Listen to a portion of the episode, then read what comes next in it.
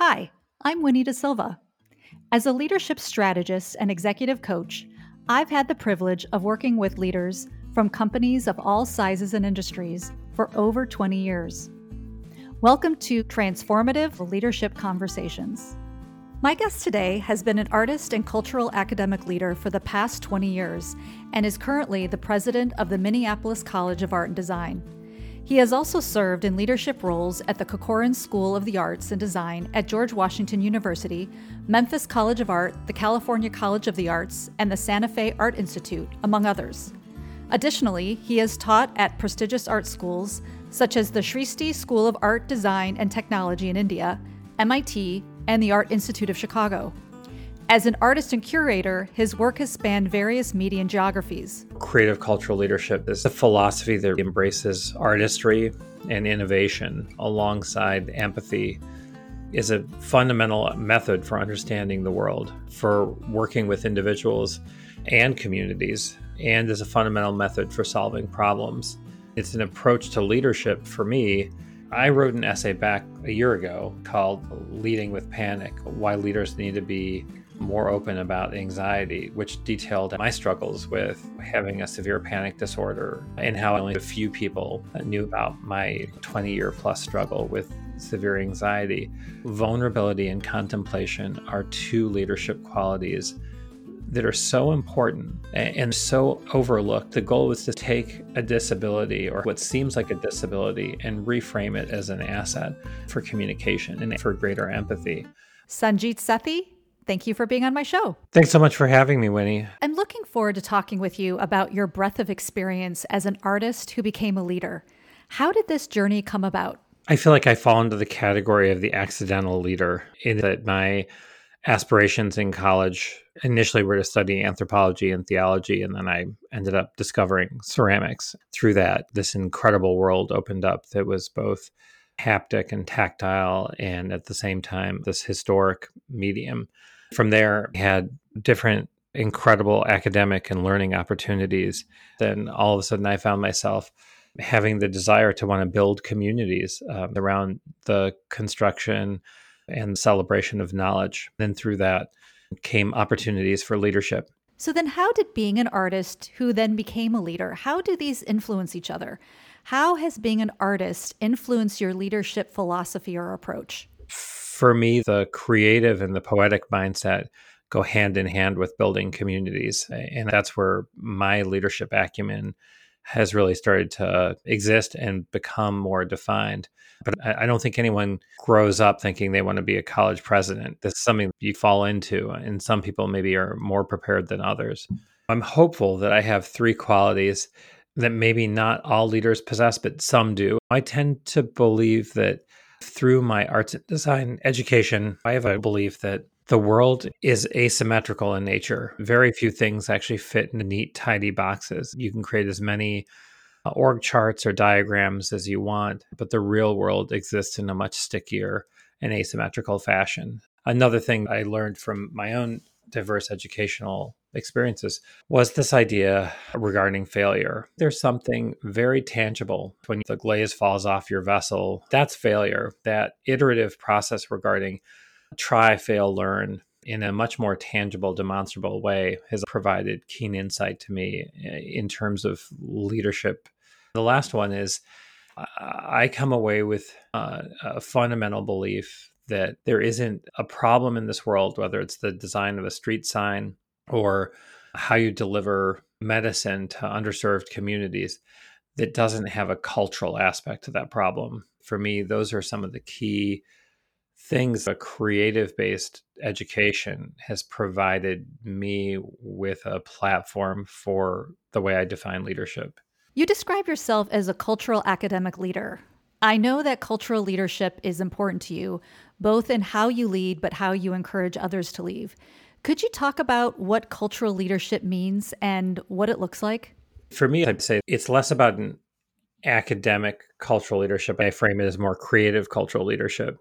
Creative cultural leadership is a philosophy that really embraces artistry and innovation alongside empathy is a fundamental method for understanding the world, for working with individuals and communities because the two go hand in hand and is a fundamental method for solving problems. It's an approach to leadership for me that hopefully recasts a traditional form of Western leadership. It's a leadership that inherently involves creativity, experimentation, uh, collaboration. It involves listening and decisiveness, but also an embrace and an elevation of your own voice alongside the voice of others instead of feeling like it's a solitary activity. I love that definition of creative cultural leadership. Tell me a bit more about how this can also evolve outside of academia and the arts community. Creative cultural leadership is something that can exist in so many different spheres. It's something we see individuals doing. It does not need to solely exist in the orb of academia. It does not need to solely exist in the orb of of the arts. A long time ago, creativity and innovation were interchangeable.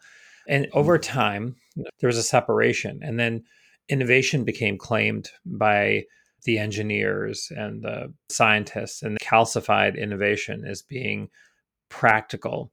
And creativity was claimed by artists and poets and musicians. And it became calcified around the pre existing notion they were flights of fancy. You're so innovative, meaning that you're going to solve the world. You're so creative. Oh, isn't that nice? One of my bigger goals is to be part of that dialogue that cinches those two words back together and reunites them, if you will, because the world is at its best when we can't see the difference between creativity and innovation and we see the practical and the impractical the poetic and the process oriented all in the same breath what do you think holds us back from embracing creativity and innovation in the way you've just described them? Like, what are we focused on instead? I wonder uh, if our focus on symmetry is intentional. It's the big head fake to not have you pay attention to the real issues that exist in the world, the issues that you should be focusing on. And it's it's a missed opportunity. It says I can't enact change on a system until we get the system more symmetrical. From this rationale for racial segregation to looking at not wanting to go ahead and have more focused efforts to pick up garbage in the large garbage patch that's floating out in the Pacific. I think oftentimes we're stymied by this notion that the system has to be perfect before we try it. So, Sanjit, you're in the middle of leading a university during a worldwide epidemic that has been going on for almost a year. Could you talk about one of the most difficult leadership challenges you've faced during this time? my dream job of being, you know, president of this fantastic institution, the Minneapolis College of Art and Design. And you're asking me about challenges. Probably if I'm thinking over this last year, one of the single challenges I faced, it's how do I work with an incredible team that's really passionate about what they do and get them to not just look at solving the problem of the moment, but getting them to start to think about the vision for the future as a leader, on one hand, support them, but also push them to say, I know you're tired. I know you're stressed about everything that's in our current frame. But at the same time, go ahead and say, no, we need to put the problems of today aside and we have to go ahead and push ourselves to think about the future. It's painful because really what I want to do to this team that I'm working with is give them all a break. I want to give them all fruit baskets and tell them to take a week off and go sleep and go outside. And what I have to do is say, no, I've got to get you in a mindset to think in a visionary capacity alongside me so that we can talk about the future. And it's painful because it's a group that's exhausted and, and, they're exhausted from worry about about their team, our students, this community. And at the same time, the only way we're going to grow and progress is if we make sure that some of our actions aren't just to solve today's problems, but our innovative actions can get us to where we want to be. Being a leader in higher education must be especially challenging right now. For me, there are two fields that will never, ever, ever be the same again in a post COVID 19 world. Uh, one is healthcare, the second one is higher education.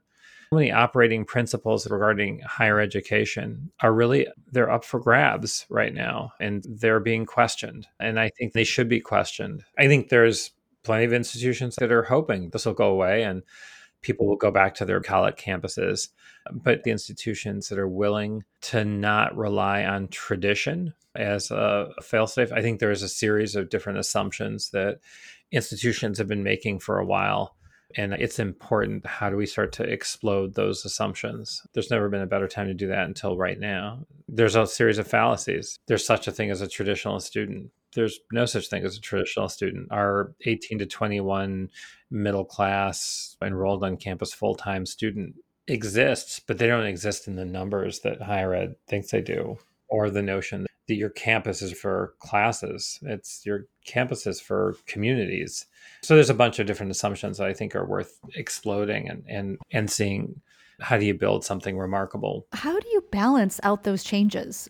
How do you balance the everyday problems while at the same time proactively shaping the future, all while social distancing? The short answer, Winnie, is that you balance it carefully. You balance it by listening by leaning in, which is hard to do because you're not sitting across the table from people anymore.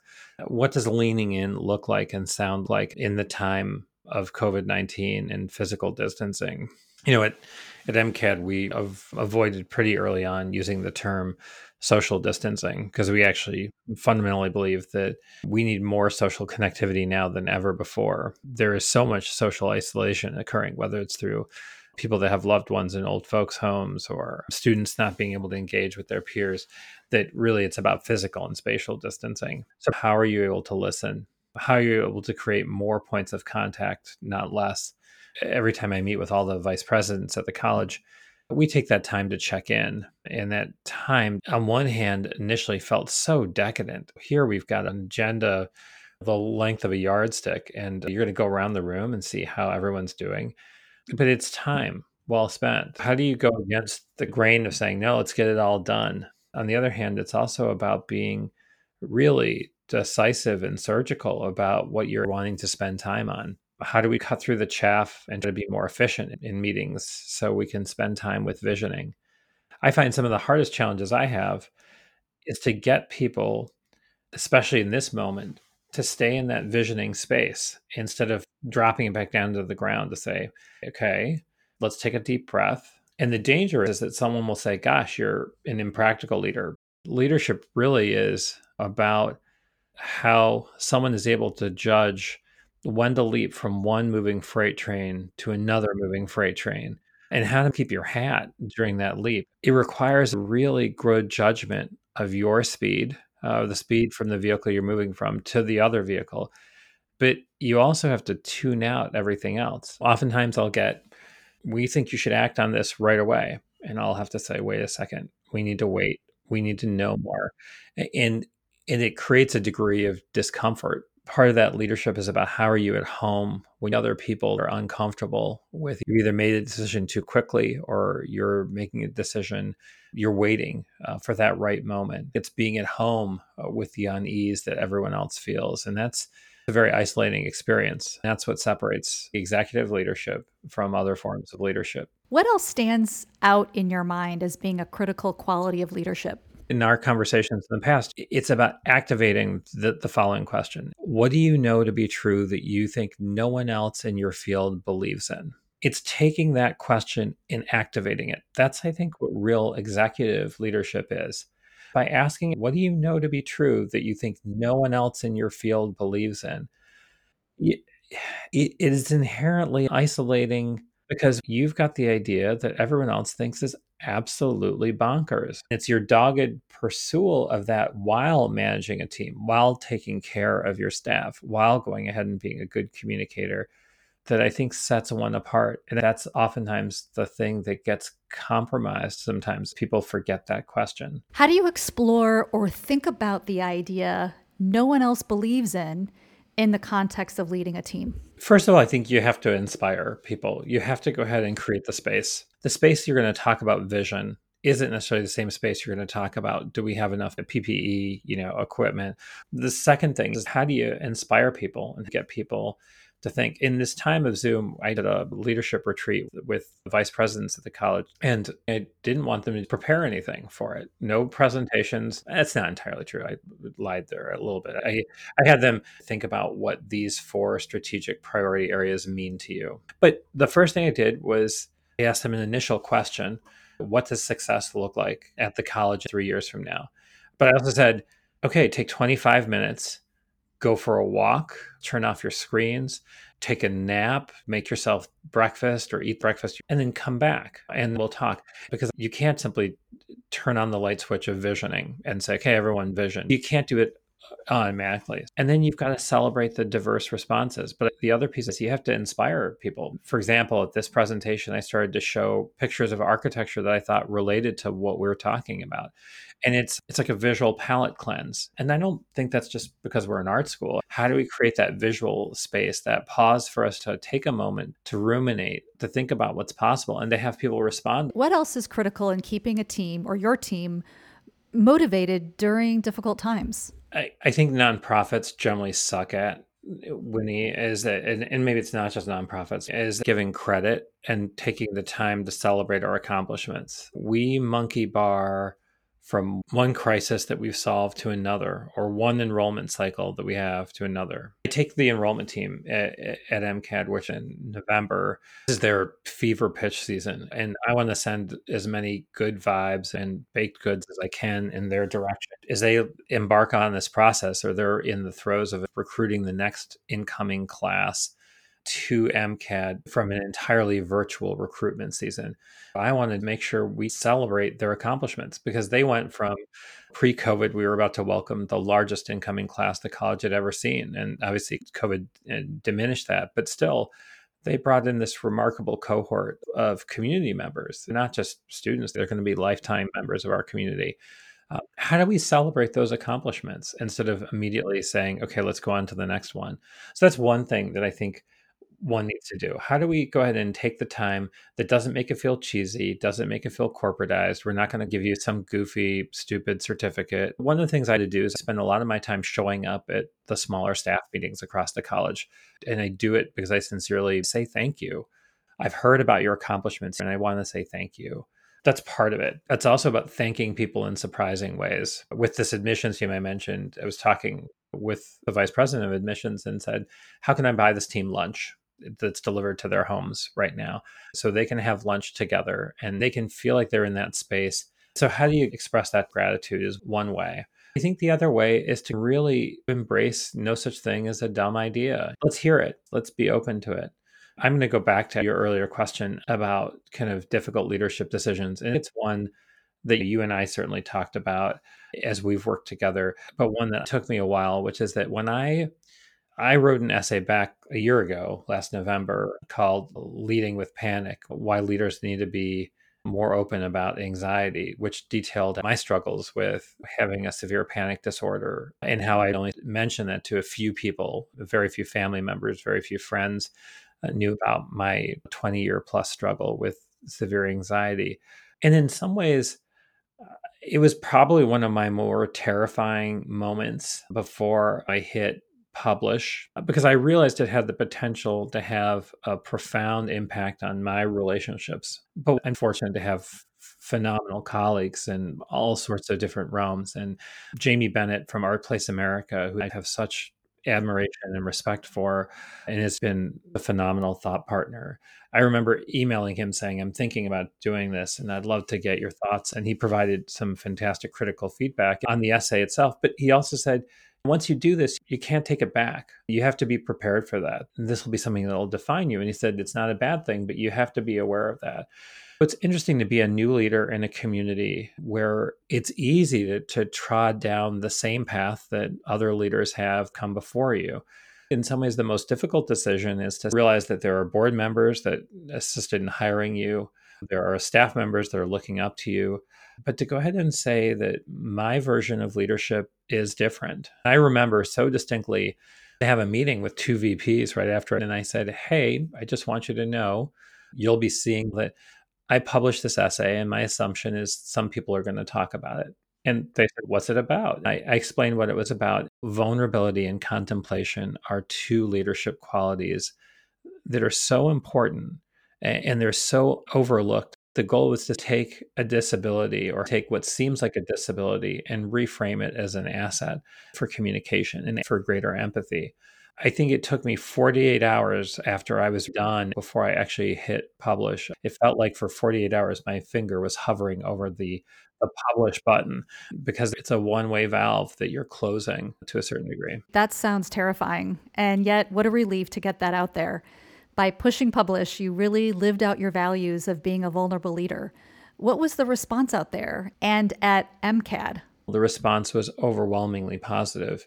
It opened up so many dialogues. I had all these people wanted to talk about their own experiences with anxiety and the love and the support I got from the chair of our board when I gave him the heads up, hey, just to let you know, this is going out there was fantastic. I also got some individuals that said, what are you trying to do? What's your aim here? I had someone say, People don't know a lot about you in this community, and now they know this. And how does that make you feel? And I said, It makes me feel okay because if we can't be honest with ourselves, then what does that say about our leadership? You can't just simply use the word empathy. Empathy requires you to show a little bit of yourself. But I appreciate there was criticality from some about oversharing. This is oversharing. This is taking your own personal dirty laundry and airing it for the sake of a couple likes on Medium. What has given you the strength and perspective to pull through times of difficulty? I mean, what are the moments or things or people from your past that have helped shape you? It's funny. The way you're even asking that makes me think that if I could have two days and a bunch of thank you cards, I, I feel like that there's just so many people I should write notes to and thank because I've just been fortunate to have some phenomenal teachers in my life and people that had such generosity. And I don't think I've ever taken that time just to go ahead and express that. And it, just hearing you ask that makes me immediately think I'm a composite of all these incredible people, whether it's Ken Strickland, the, the dean at the Memphis College of Art, who gave me my first real leadership job running the MFA program, or a ceramicist named Jean Pierre Larocque in Montreal, who was an incredible mentor and guide for me to understand my own poetics. There's so many people that have provided guidance and mentorship to me and still do. I'm part of what's called the Association for Independent Colleges of Art and Design. And they just started a a mentorship group specifically to see how people of color can find themselves in leadership. How can they get support? I'm excited to be a part of that. I've been assigned this mentorship group. Mentorship is one of these words that has gotten bastardized over time. It's gotten to mean people with more experience giving advice to people with less experience, which is totally bogus. It's about people with different life experiences and different perspectives sharing with each other and everyone learning with each other. And I feel that because I saw the group that I was assigned and I know some of these people and I look up to these people. And here I am, they're supposed to be my mentorship group. I have as much to learn from all of these people. And I pity the person that still thinks mentorship means I've got tons of experience and I'm going to let you know what that experience is. So just stay there and listen and take notes. And what about yourself? How do you take care of yourself? It is tough. For me, I cook. I like to cook. And if I didn't cook, I think I would probably lose my mind. What's sad is it's how I used to bring people together. People that don't necessarily see eye to eye, bring them over for lunch, have them help you make homemade pasta. It's one thing to exchange snipey emails, it's another thing to help me roll this out and then keep talking about those issues. I'm not saying it's a miracle and these problems go away immediately, but it does help. It is a connector. It is an intentional process trying to feel like we can see our best selves I go for walks and now I'm starting to meet other people for walks. And that's been one of the sanity measures for me. How has your experience as a person of color prepared you or influenced your leadership? Could you tell us a bit about that? First and foremost, this is who I am this is all I know. But I think we also have to go ahead and make sure we dispense with this notion that liberal somehow is devoid of cultural biases. Liberalism uh, has plenty of racialized stereotypes, plenty of cultural, colonial kind of uh, misgivings. And whether it's the simple question of where are you from? And I say upstate New York. No, no, where are you really from? Oh, your English is really good. Right. I try to remove the Rochester accent as much as possible. So it's the microaggressions. It's the four S's on your boarding pass that gives you extra security screening. Those pieces add up. In general, leadership and in particular, leadership here deals with a tremendous degree of white privilege, especially when you're dealing with a board of trustees, when you're dealing with broader donor communities, where you are going in supplication for some of these resources that you need because you want the endowed professorship for your institution. You want the Leadership Institute for BIPOC designers. You want these things. So you you are playing this game and that game can be really exhausting. I didn't grow up with a family that had a membership to a private club. I speak at private clubs a lot, or I have, and I always feel a little bit like the sheep in wolf's clothing, which I feel like I'm turning that around a little bit. There are times when you do feel like you're an interloper. I had such a great fantastic mentor to me is someone named Ben Vinson. And Ben Vinson's currently the acting president at Case Western in Cleveland and he and I worked together at GW. Dynamic African American scholar, phenomenally resourceful and positive, even in the, the most like the throw up your hands in the air and start screaming at the top of your lungs moments. And he would be phenomenally positive. Talk about someone that would lean in and listen. And I would just see him go into these environments with donors and talking and schmoozing. And I remember once at the end of one of these evenings, and he's someone that doesn't drink, and this individual trying to ply him with alcohol and me surreptitiously taking his glasses. Anyways, we talked about the exhaustion, and he said, Oh man, it's so exhausting. And it was just okay just to talk to someone else that said, Yep, it's exhausting. It's not just you. And being able to have that space to say, Yep, code switching is exhausting pretending to exist in an environment where you really don't feel like you've got that context.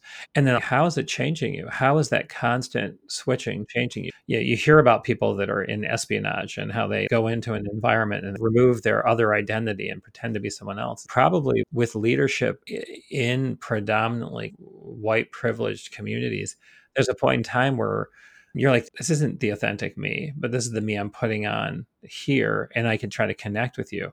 I've always been the awkward kid. And since I was always the kid that didn't fit in, my grades were never quite good enough that I was never considered to be part of the geek culture in high school. I was never athletic enough that I could be considered part of the jocks. And so it was a tough experience. I think I'm probably just more comfortable with my awkwardness now. How do you, as a leader, navigate white privilege? It's about trying to be at home with yourself. White privilege isn't disparaging individuals, but it's saying that this is a culture that you're around and you can still share the same political values, but that doesn't mean it's still not difficult. There's a different set of standards. There's something different when in an executive evaluation you're told to laugh more or smile more. I'm not sure that's something that a white male says to another white male. And, and, it's done within the guise of saying, I'm here to help you be more successful. But at the same time, there is that double standard. I'm also president of a college and under 50, and that comes with a kind of a reverse ageism or a type of ageism. So I would say there are some incredible liberties that are taken, oftentimes with people of color, under the guise of trying to help them. Say, what is it you need instead of saying, this is how I can help you. Sanjit, thank you so much for this conversation. I've really enjoyed your honesty and candor throughout all of these critical leadership themes. This has been fantastic. I've really enjoyed this conversation. Great to chat with you again, as always. Thank you for listening to this week's episode of Transformative Leadership Conversations with me, your host, Winnie De Silva. I hope you enjoy my conversation. To learn more about my work in executive coaching, leadership development, and team effectiveness, check out my website at www.winniedesilva.com. Or you can email me at winnie at winifred.org. I'd also love to connect with you on LinkedIn. Reach out and tell me what was helpful about today's episode, or tell me about any other suggestions you have for my show. I look forward to sharing another transformative conversation with you next week.